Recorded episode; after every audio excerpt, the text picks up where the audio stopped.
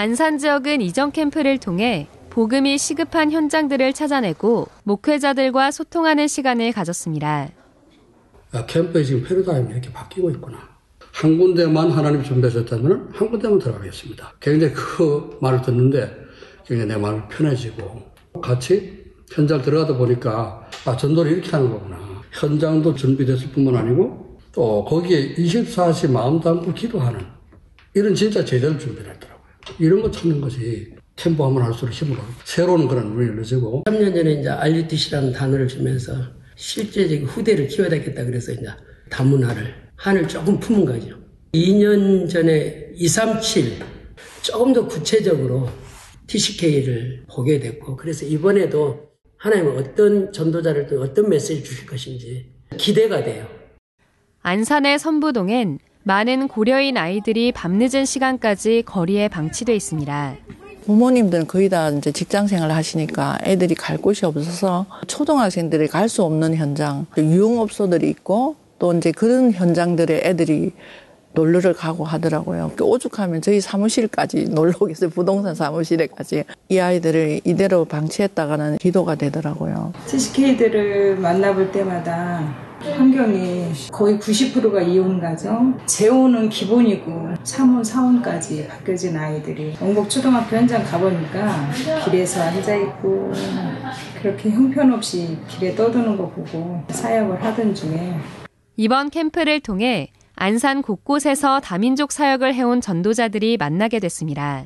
개인적으로 5년을 하다 보니까 한계가 오고 또 하나님이 천부동 쪽으로 오게 하셨는데 이 현장이 이렇게 어마어마한 TCK들이 있는지를 여기 와서 알게 됐습니다. 신임영 권사님을 통해서 놀이터에 이제 일주일에 한 번씩 현장 나가면서 저희 사무실에서 제일 가까운 쪽에 그 어린이 놀이터가 하나 있어.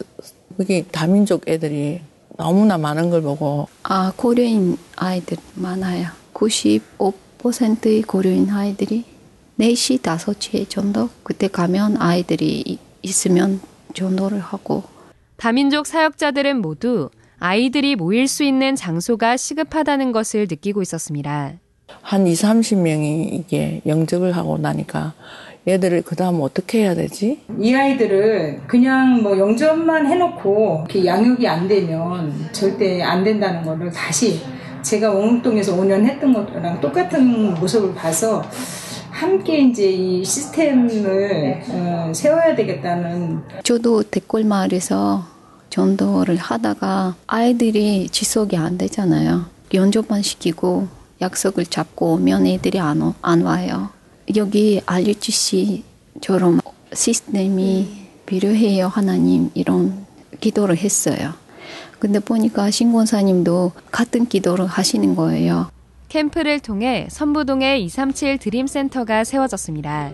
일단 부동산을 하고 있으니까 여기저기 봤는데 큰 자본이 없이 할 수 있는 부분을 발견하게 되고 그러면서 이제 시작하게 됐는데 교회도 이제 모든 성도님들이 함께 기도하고 도와주시고 헌신을 지금 많이 해주고 계셔서 거의 다 이제 완성된 상태예요. 개 교회나 개인이 사역을 해서는 결국은 한계가 온다라는 게 안산의 모든 교회들이 237 언약의 여정 속에서 큰 그림을 놓고 함께 해야 된다라는 게 6년 동안 해온 것 중에서 남아있는 이 마음이에요. 또 그루터기 아동센터를 중심으로 진행되는 드림캠프에 지역 교회들이 함께 참여하고 있습니다. 또 이렇게 안산 지역에 함께 연합해서 TCK들을 품을 수 있다는 게 너무 감사하고요. 니교회 니교회를 따지는 것이 아니라 하나님의 절대 계획 정말 237 복음화를 말씀하시는데 중직자로서 함께 할 수 있다는 자체가 너무 감사합니다. 최미라 권사와 도근국 장로는 안산 고잔동에서 스파게티 전문점을 하고 있습니다.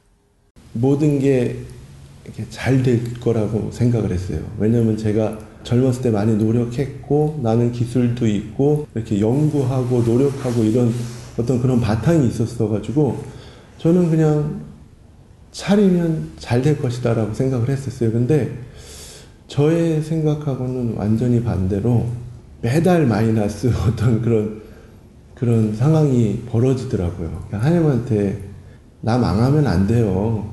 내가 지금 망하면은 하나님 영광 가리는 거예요. 그때만 해도 그냥 저중심이었던 거죠. 경제적인 어려움보다는 사람에 대한 어려움이 굉장히 많았어요. 음, 알바나 직원을 뽑는데 진짜 젊은 청년들이잖아요. 멀쩡한 사람이 없는 거예요. 하루 나오고 안 나오고 연락 없이 안 나오고 어떻게 이렇게 멀쩡한 애들이 없을까 아, 희한하다 이런 생각을 들면서 계속 하나님 제자 보내주세요 계속 기도를 했어요. 여자아이가 온 거예요. 얘기를 들어보니까 아빠 친구가 주지스님이어가지고 일주일에 한 번씩 절에 가서 불금을 드리는 거예요. 어떡해요. 다른 사람이 지원을 전혀 안 하고 얘 한 사람 딱 있어서 안 뽑을 수가 없는 거예요. 그래서 아 이거 일단 뽑고 24시 기도해야 되겠다. 그래서 불교 하시는 분들은 좋은 분이다. 우리는 그렇게 할 수 없다. 그렇지만 구원은 없다. 설명을 해주고 복음 얘기하고. 근데 얘가 되게 강팍했어요. 굉장히. 그런데 어느 날 너무 웃긴 게 이제 우리 기도한다. 기도하면 응답 받을 수 있다. 막 서로 우리 그런 얘기를 막 포럼하고 있는데 자기도 기도한다는 거야. 그래서 부처님한테 기도하는 거는 사단한테 기도하는 거야. 그냥 얘기 쓰면서 이렇게 얘기했어요. 자기 하나님한테 기도하는데요. 거예요. 하나님한테는 하나님 자녀만 기도할 수 있고 하나님 자녀의 기도만 응답해 주신다 설명을 했더니 자기 하나님 자녀라는 거예요. 네가 어떻게 하나님 자녀냐 그랬더니 그때 매일 복음을 얘기하고 영접을 안 시켰어요. 시킬 상황이 아니라고 생각한 건지 영접을 안 시키고 계속 복음만 말했는데 얘가 그 주보 전도지를 가고 영접 기도문을 자기 스스로 한 거예요. 너 싫어하잖아. 뭐 이랬더니 자기 너무 이상하다는 거예요. 그동안 친구들하고 같이 가도 전도지 주시는 분이 자기는 피해서 줬대요. 자기 친구들만 주고 자기는 안 줬다는 거예요. 근데 이상하게 가는 데마다 자기한테만 전도지를 주고 버스를 타도 기사분이 기독 교회를 다니시는지 찬송가를 틀어놓고 그리고 진짜 충격적인 거는 집에서 엄마랑 멸치똥을 빼는데 멸치똥을 빼고 쓰레기를 모아서 이렇게 모아가지고 딱 신문지를 들었는데 하나님이 당신을 사랑하십니다. 이 곡을 보고 자기가 깜짝 놀랐다는 거야. 그날 저녁에 그 주보를 다시 쭉 권에게 읽고 영접을 하고 기도를 했던 게 너무 좋더라는 거예요. 너무 신기했어요.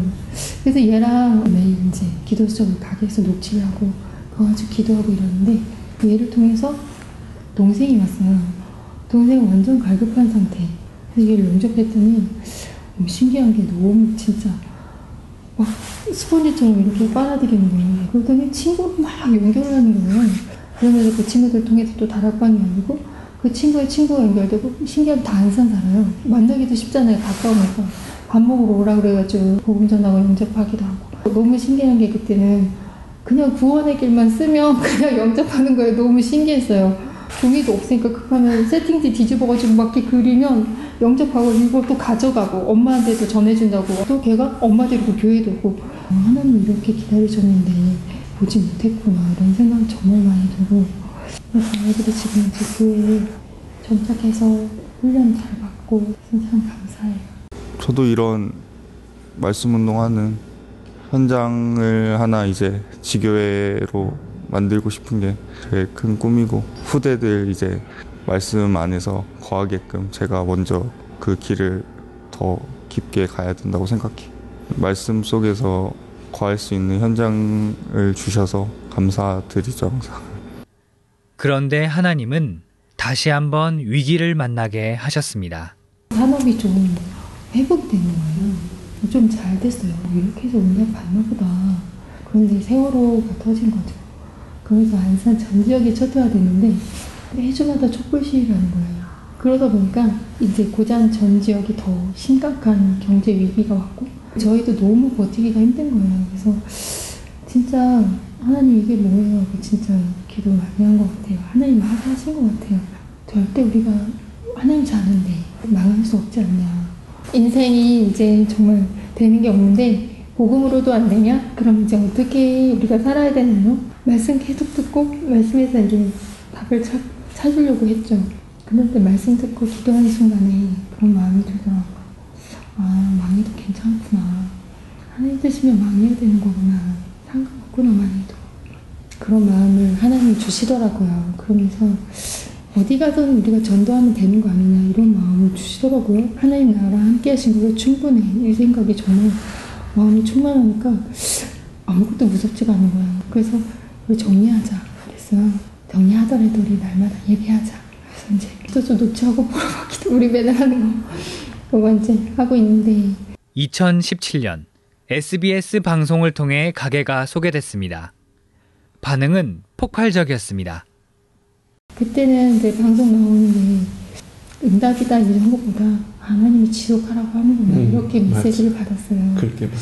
이 말씀을 너무 지속하라고 음. 현장에서 복음 전화 응답하고 다락방도 조금씩 하고 다시 이제 이 말씀을 또 시작하게 됐죠. 직원으로 등록해 있는 친구는 이제 두 명이고 나머지는 다 알바예요. 아홉 명에서 많게는 열여섯 명까지 있을 때 있어요.